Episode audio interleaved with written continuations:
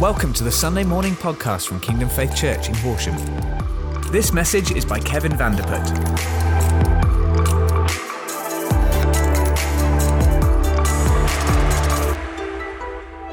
Good morning, everyone. Before we start, I know probably someone that was before me has prayed, but we are just going to start with prayer if you don't mind, even if it's just for my sake. We are just going to spend a minute praying before we jump into this week's message. Father, we want to thank you for this time we can have receiving from you, hearing from you, from your word. Lord, I just pray that you would come and have your way in us today. Come and speak, come and move, come and shift our mindsets where it's needed. And Lord, I pray that your words would just stay like glue to us today, Father, that we would go home with these words and be able to apply them to our lives and answer the call that you have for us today. In Jesus' name we prayed. Amen. Amen. Right. Good morning, everyone.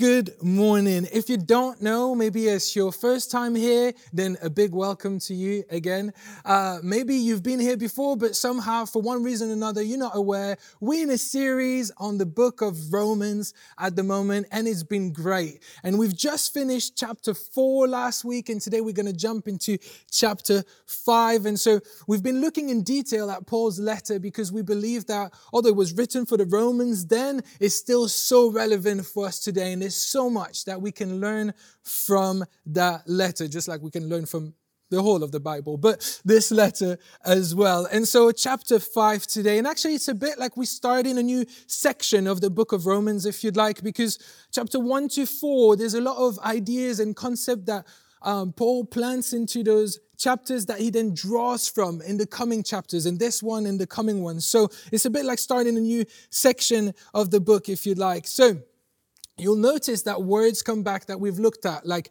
justification or wrath of God and stuff like that. So just be ready for that, but we'll still make use of them because it's still relevant. So, shall we read it together? Are you ready? Right, I'm to say, I'm, you ready? Are you ready? And you give me a, I'm ready. Yeah, so are you ready?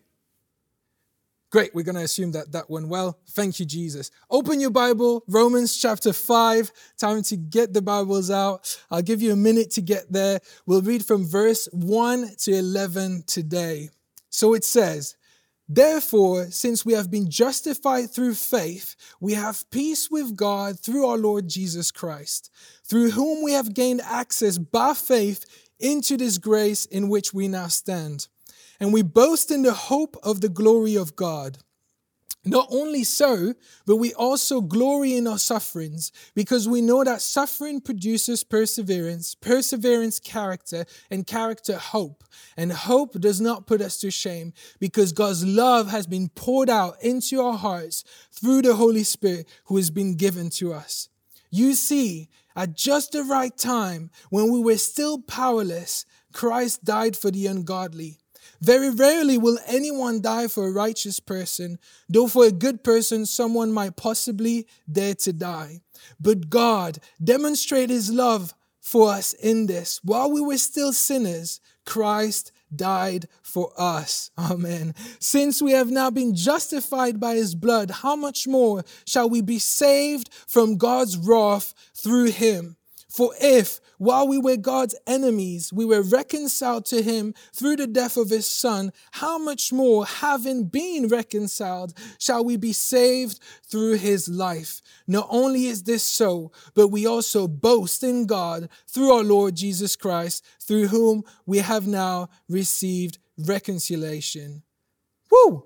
There's a lot in that section, so much in those few verses, and we could probably spend a lot of time on each of those verses. But you know what? God knows what He's doing this morning, so it's all gonna be okay. First, in the first verse, it starts with good news, right? And repeats, as I said previously, some of the things we've heard from in previous chapters, like the fact that we've been justified through faith and have now peace with God. And you know what? Paul can probably not repeat that sentence enough. It's such good news. It means that you, me, we as a collective, everyone that places their faith in God is at peace with God through our Lord Jesus Christ because of what he has accomplished. I mean, wow, what good news. Now, if we jump to verse 6 to 11, so the first verse says, We have peace with God because of what Jesus has accomplished, right? Verse 6 to 11 then lay out exactly what Jesus has done for us. It says that while we were still sinners,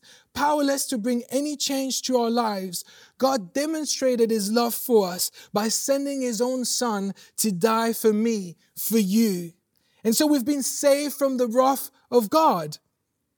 And remember, we talked about the wrath of God a few weeks back the redemptive wrath of God and the eternal wrath of God. And I want to encourage you, if you've missed those weeks or any other week of the Roman series, carve out some times this week to just go back and listen to those messages because it's like they're building on each other. And so it's important to, to play catch up where you might have missed something. So, the wrath of God, we talked about the fact that we've been saved from the wrath of God um, because of the cross.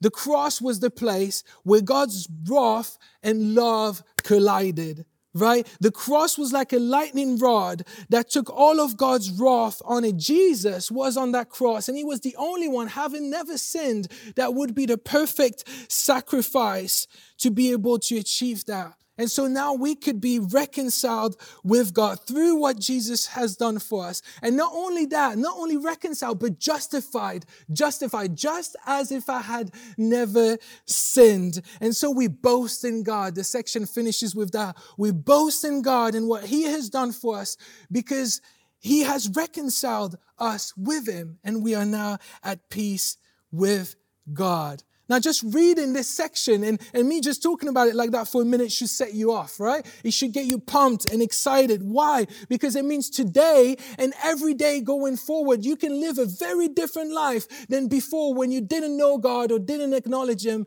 as your Savior. Those few verses, that truth of what Jesus has accomplished for you and for me, changes everything. It changes everything. And so it's so important that we don't just look over it like, yeah, I know that bit, I'm saved. No, actually, Jesus and what he accomplished changed everything for us.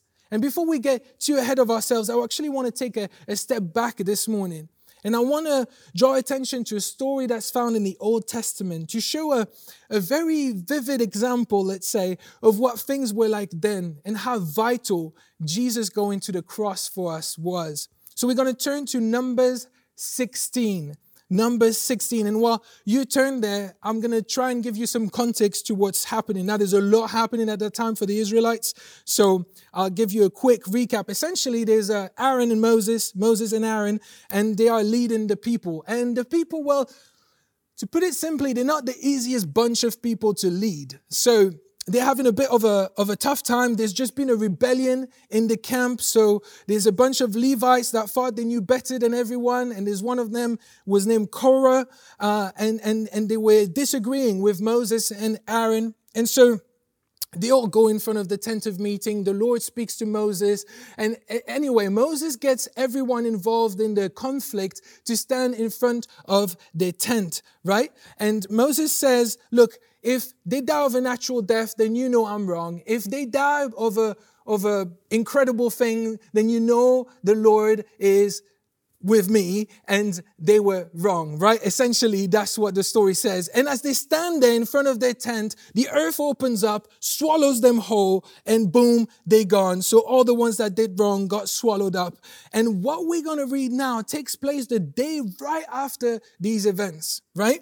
And so it goes, verse 41, number 16. The next day, the whole Israelite community grumbled against Moses and Aaron. First, let me say, they've got guts to be able to still grumble to Moses and Aaron based on what just happened yesterday. I mean, honestly. Anyway, they grumbled against Moses and Aaron. You have killed the Lord's people, they said. But when the assembly gathered in opposition to Moses and Aaron and turned towards the tent of meeting, suddenly the cloud covered it and the glory of the Lord appeared. Then Moses and Aaron went to the front of the tent of meeting, and the Lord said to Moses, Get away from this assembly, so I can put an end to them at once. And they fell face down. Then Moses said to Aaron, Take your censer, put incense into it, along with burning coals from the altar, and hurry to the assembly to make atonement for them.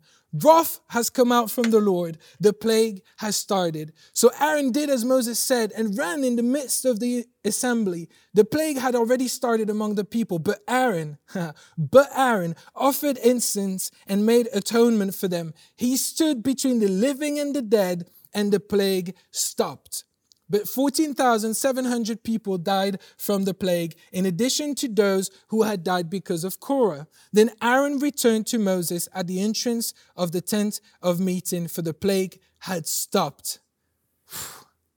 Now you can see there's a load, there's loads again happening in there. The people rebelled right? They did wrong. They sinned, essentially. We still sin, by the way, today. And so God in his righteousness cannot let that go, right? We've talked about the wrath of God and all that. So you know, but Aaron comes in and saves the day for the Israelite. Well, both of him and Moses, really. But what a story. And, and, and aren't you glad that all of that is not something we have to live in anymore, right? The, the incense, the sacrifices, the cleansing, all of that. Because yes, we still sin, just like the Israelites did. But because of the sacrifice of Jesus on the cross, that was the perfect sacrifice that was good for then and forevermore, we do not have to go through any of that process. We live now in a different reality because of what Jesus has done on the cross. Everything is now different. That's what that section of Romans really lays out. Everything is now different. Well, almost, almost everything. One thing remains the same. There's one thing that I want to capture from that section of scripture in Numbers, and that's the position that Aaron took.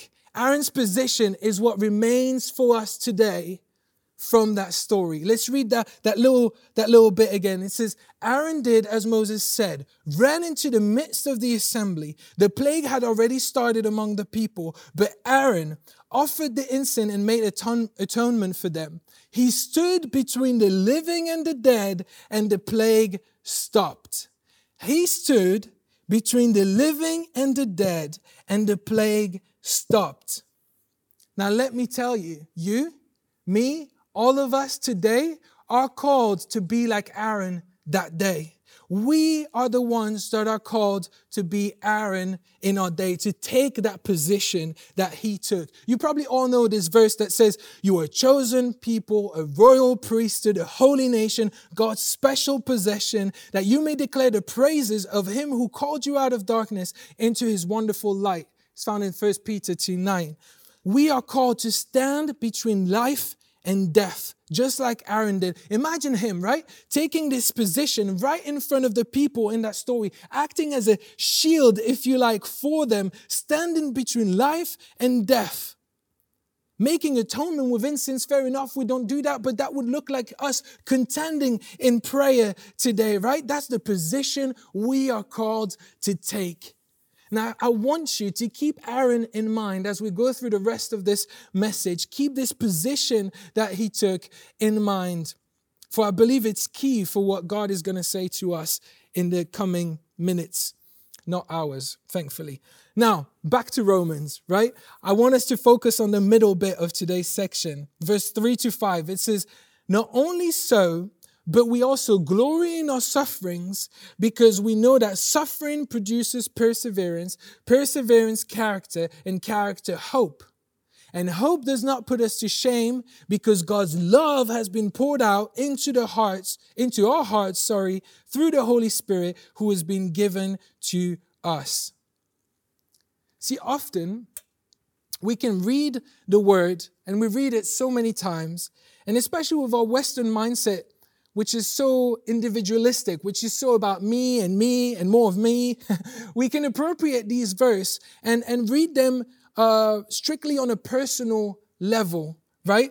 So when we read it when we read verses like we just read we can often think of personal circumstances of what i need to persevere in and what i need to believe for for this and that that is touching my own personal life where i need to stand firm. And that is that is true That is valid. That is important. I'm not saying that is not what the verse is saying today, but I believe that there's also another sphere of things, level of things, if you'd like, that we are going to talk about today. See, our mate Aaron back in the Numbers story, uh, he didn't stand for himself in that moment, but stood for in that position for a whole people, a whole nation. And as I said, we are called to do the same thing because you, me, we all part of a body, right? And as a body of faith, right? Kingdom faith, it's in the title. We believe that everything is for the glory of the kingdom. And in our believing, that's the faith part, kingdom faith.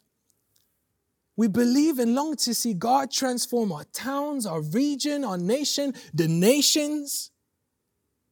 And just like Aaron did, as a body, we take that position between life and death, between the facts and the truth, between the circumstances and the truth, between the state of our nation and the truth of what the word says. And so as a body, we hear things from the Lord that are on God's heart and choose to place our faith in that, choose to believe and not only believe, but then we speak them out into being, right? That's what faith does. Speak things that are not as though they were. That's what we are called to do. And no matter what it comes to, that's how we need to approach every situation. Every situation. Now, you're probably about to tell me that actually I've been talking about faith just now, and verses three to five don't say anything about faith, but it mentions hope, right? We get to hope at the end. And so I want to tell you a bit about hope and faith. Now, faith and hope are closely linked and related, but they are still dis- distinct from one another. In 1 Corinthians 13 13, it's a famous verse. It says, Now these three remain faith, hope, and love, but the greatest of these is love. So we see that they mentioned separately, right? Faith and hope. And then Hebrews 11 1 lays out a sort of definition, if you'd like. And it says, Faith is confidence in what we hope for. See, biblical hope is something different, right? And it is, again, closely linked to the faith that we have. I cannot talk about faith without talking about hope and vice versa. Later on in Romans, Paul says, hope must involve something that is as yet unseen. Hope that is seen is no hope at all. Who hopes for what they already have? See, hope and faith look ahead. They speak of what is to come. They both involve believing with confidence in what is coming. And so biblical hope isn't hope as the world would give us. It doesn't sound like, well, I hope that Arsenal will win today. And someone answering, probably Pastor Clive, well, let's hope so. Well, actually, as a Chelsea fan, I really hope they don't. But that's not the hope that we are talking about here, right? The hope we're talking about is certain, it's sure, it's unwavering. Biblical hope, someone put it like this they said, Biblical hope is the confident expectation of what God has promised, and the strength of that hope is found in His faithfulness. Because we serve a God that is faithful to every word that He has spoken. So, what does that mean? That the hope that we have won't fail us, that it is rock solid. It's rock solid. That's the hope that this passage is talking about. But I can't talk about that hope without talking about the faith that we have in those things because again, they are they go hand in hand is what I'm trying to say. So this hope and the faith that we have is what enables us to persevere, as the verses say. It's about hearing God in each situation. And if He has spoken, we then know that it will happen. It's what enables us to stand and persevere. And that part is key, right? In every situation, Jesus only did what He saw the Father do. Jesus relied solely on what He heard from the Father to make a move, to move forward in every situation. And we need to be doing the same thing.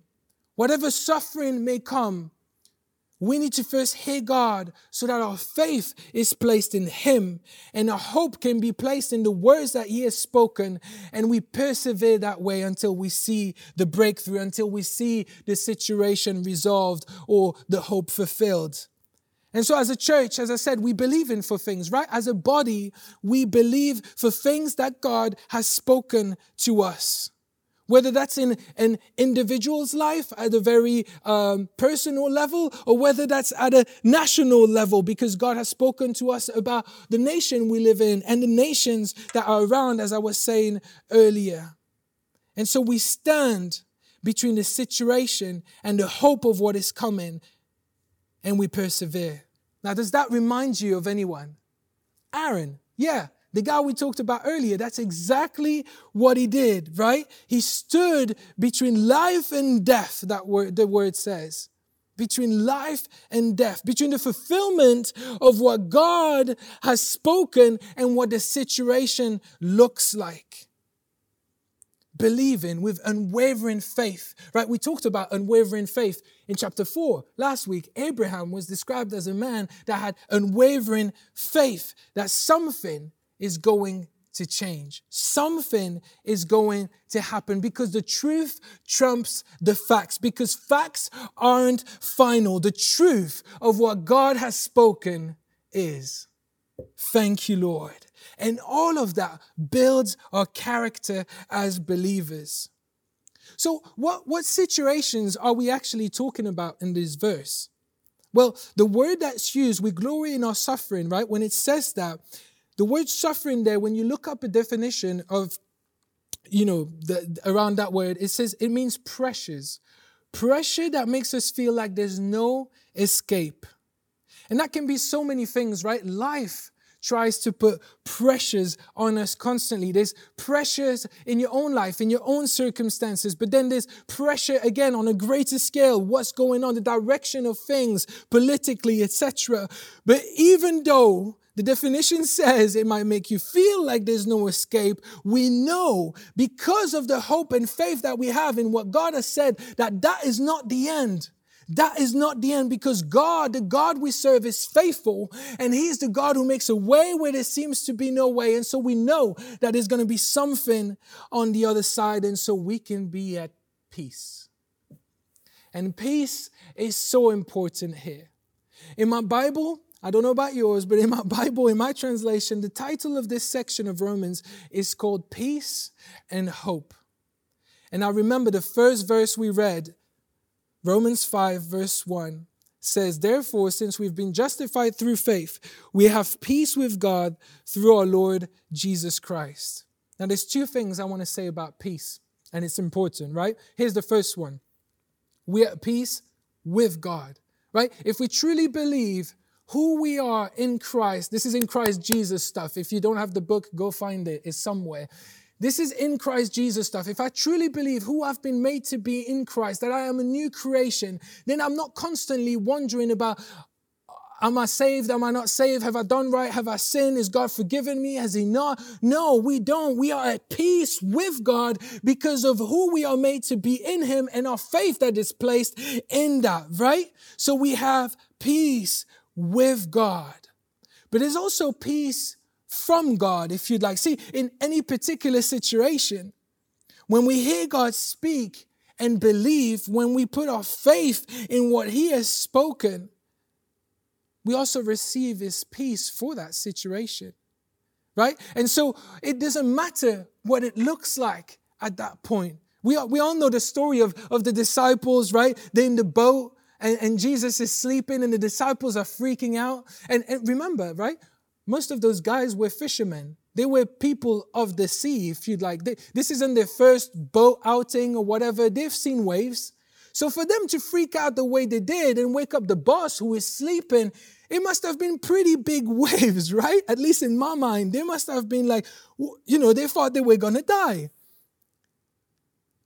But it doesn't matter what the storm looks like. It doesn't matter. The storm can come around us, the boat can be rocked back and forth. We can remain at peace because we know that God has spoken, and no matter what it looks like, how bad it seems to be getting, how long we stand in the middle of the storm, we persevere in faith because we know that His word will be fulfilled. We persevere in faith. And as a church, that's what we are called to do. We have been chosen, you, me, to be like Aaron and stand in the gap between death and life, as I said. And we intercede we intercede, we pray, we stand there until we see the fulfillment of what hasn't happened yet. We persevere in faith because of what has been spoken. And Aaron, in that story, obviously foreshadows what Christ was going to do for us. In his hand with incense, by laying his life down, he brought instant salvation from the plague to the whole of Israel. Right? Well, almost, apart from the people who died. Jesus, by laying his life down, on the cross brought salvation to the whole of humanity, to the whole of the world. And us, by persevering, standing between the circumstances, the facts, the news, the state of our towns, whatever it is, the state of our nation, by intercession and with faith, we'll see what God has spoken come to pass. Now, notice there was something that Aaron had to do in that moment, in that story, right? He was active. He was with the incense, making atonement, whatever this is, it, whatever it means for us, that we also have to be active in our faith. And I just mentioned that with intercession earlier, I mentioned about intercession and believing what God has said so it's not just enough to sit back and say, well, if God has spoken, it's going to happen, right? So we can just sit back, relax, and it will all happen. But actually, God has chosen us to be the vessels through which He wants to release His will into being. And so we pray. We declare the truth we rebuke the circumstances. We pray and declare God's will into being until we see it fulfilled. And so, if you ever don't know what to pray for, if you ever wonder what God is up to, and well, God hasn't really been saying anything to me, what's on his heart? A great place to start is to look at what God has been saying to us as a church because you are part of that body, right? And that body functions as one. So when God speaks to the body, He's also speaking to each of us. We have a part, you, me, we all have a part to play. We all have a part to play in these things. Like at the beginning of the year, when God spoke about this being a year of salvation, this being a year of miracles and wonders, what do we do with that. We do what Aaron did. We stand in the face of those situations. We face the facts, but we contend, we persevere in faith until we see the fulfillment of those words that God has given us as a church. But you know what? Even beyond this year, even further in the future, God has given us words. God has given Pastor Clive a word about 5,000 households 5,000 households coming to know the Lord and becoming disciples of Christ. Now, who's going to teach them to be disciples? You, me, all of us. Not just Clive, not just me, all of us. All of us are going to see and be part of those 5,000 households come to know God. Everyone together. See, that word isn't just supposed to be carried out by Clive and Jane, but by all of us. Each of us has to actively place their faith into that word and stand in the gap until we see it fulfilled. And we know that it will be fulfilled because of the hope and faith we have in God, in the fact that God has spoken. And so, in our words, action, prayers, we are constantly releasing His will into being. See, we need to be breathing and living, living out those words as a body. Because God has placed that call on Kingdom Faith Church as a body. See, verse 6 to 11 of that chapter, as I said, repeat some of the stuff we've said before. But why is Paul hammering that down constantly? Why does he keep saying those things? Is it just to make you feel better? No. Is it encouraging? Yes. But why? Because it needs to become the truth of who we are. It needs to be at our core who we are so that every time we take an action, every time our mouth come uh, opens, those are the words that come out, the truth of who we are in Christ and how it can change someone else's life.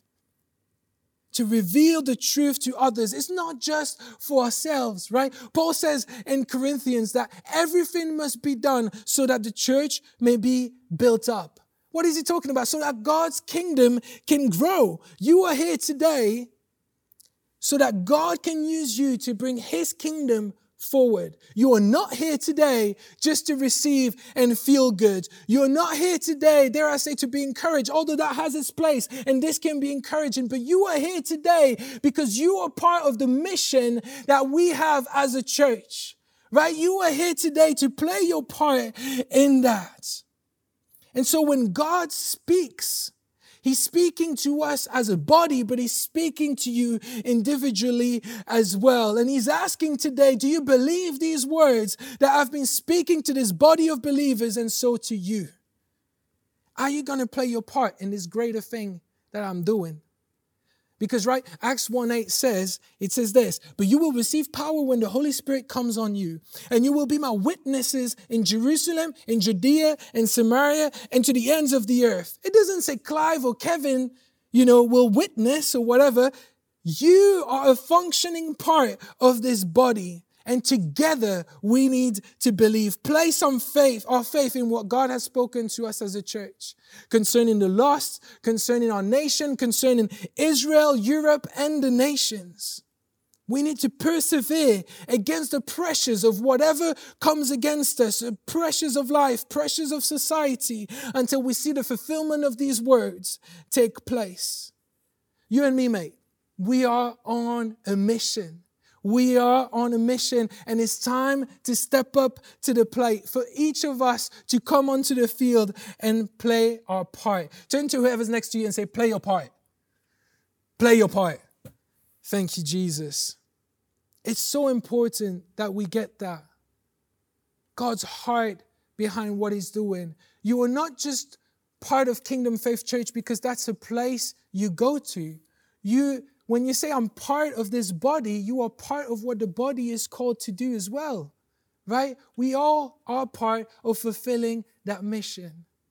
And it's so important that today we answer that call, that we take Aaron's position and stand between circumstances and what the Word of God has spoken. And whatever it looks like, we stand until we see heaven come to earth, until we see that revival that he's spoken about, until we see those 5,000 households saved, until we see people in the church get a right understanding of Israel and all of that, because that's another mandate that's on the church, right? To be a lead boat in a biblical understanding of Israel and what it has to be. And I'm not going to start another preach. You get what I'm saying. Let's answer that call this morning. Let's answer that call to arms, call to action, because you need to answer it. You have a part to play in this. And as a body, we want to move as one forward into the things that God has for us. We want to persevere in faith until we see the hope fulfilled. Amen. We're going to pray now. We're going to pray, and I want each of us to allow God to do something in us right now. I want you to picture Aaron standing and picture yourself as Aaron standing between life and death playing your part. And let God work that desire in you, that hunger to persevere, to answer this call to action. And maybe just declare afresh me and my house, we will serve the Lord. Me and my house, we will serve the Lord. Father, I realize that I have a serving, there's something where I need to serve in what you're calling me to do, where there's a place for me to serve, there's a place for me, a part for me to play in this. So we'll pray now. I'll just pray, and then whoever's leading the service will come back and, and lead the rest of the response, if that's okay. All right, let's pray. Father, I thank you for your word. I thank you that everything, the truth, everything we need is found in your word. And Father, I thank you that we have called us each of us individually to a life that is greater than ourselves. You have called us to be your witnesses to the world that does not know you yet. And that looks like many different things. But one thing's for sure is that we all have a part to play in that.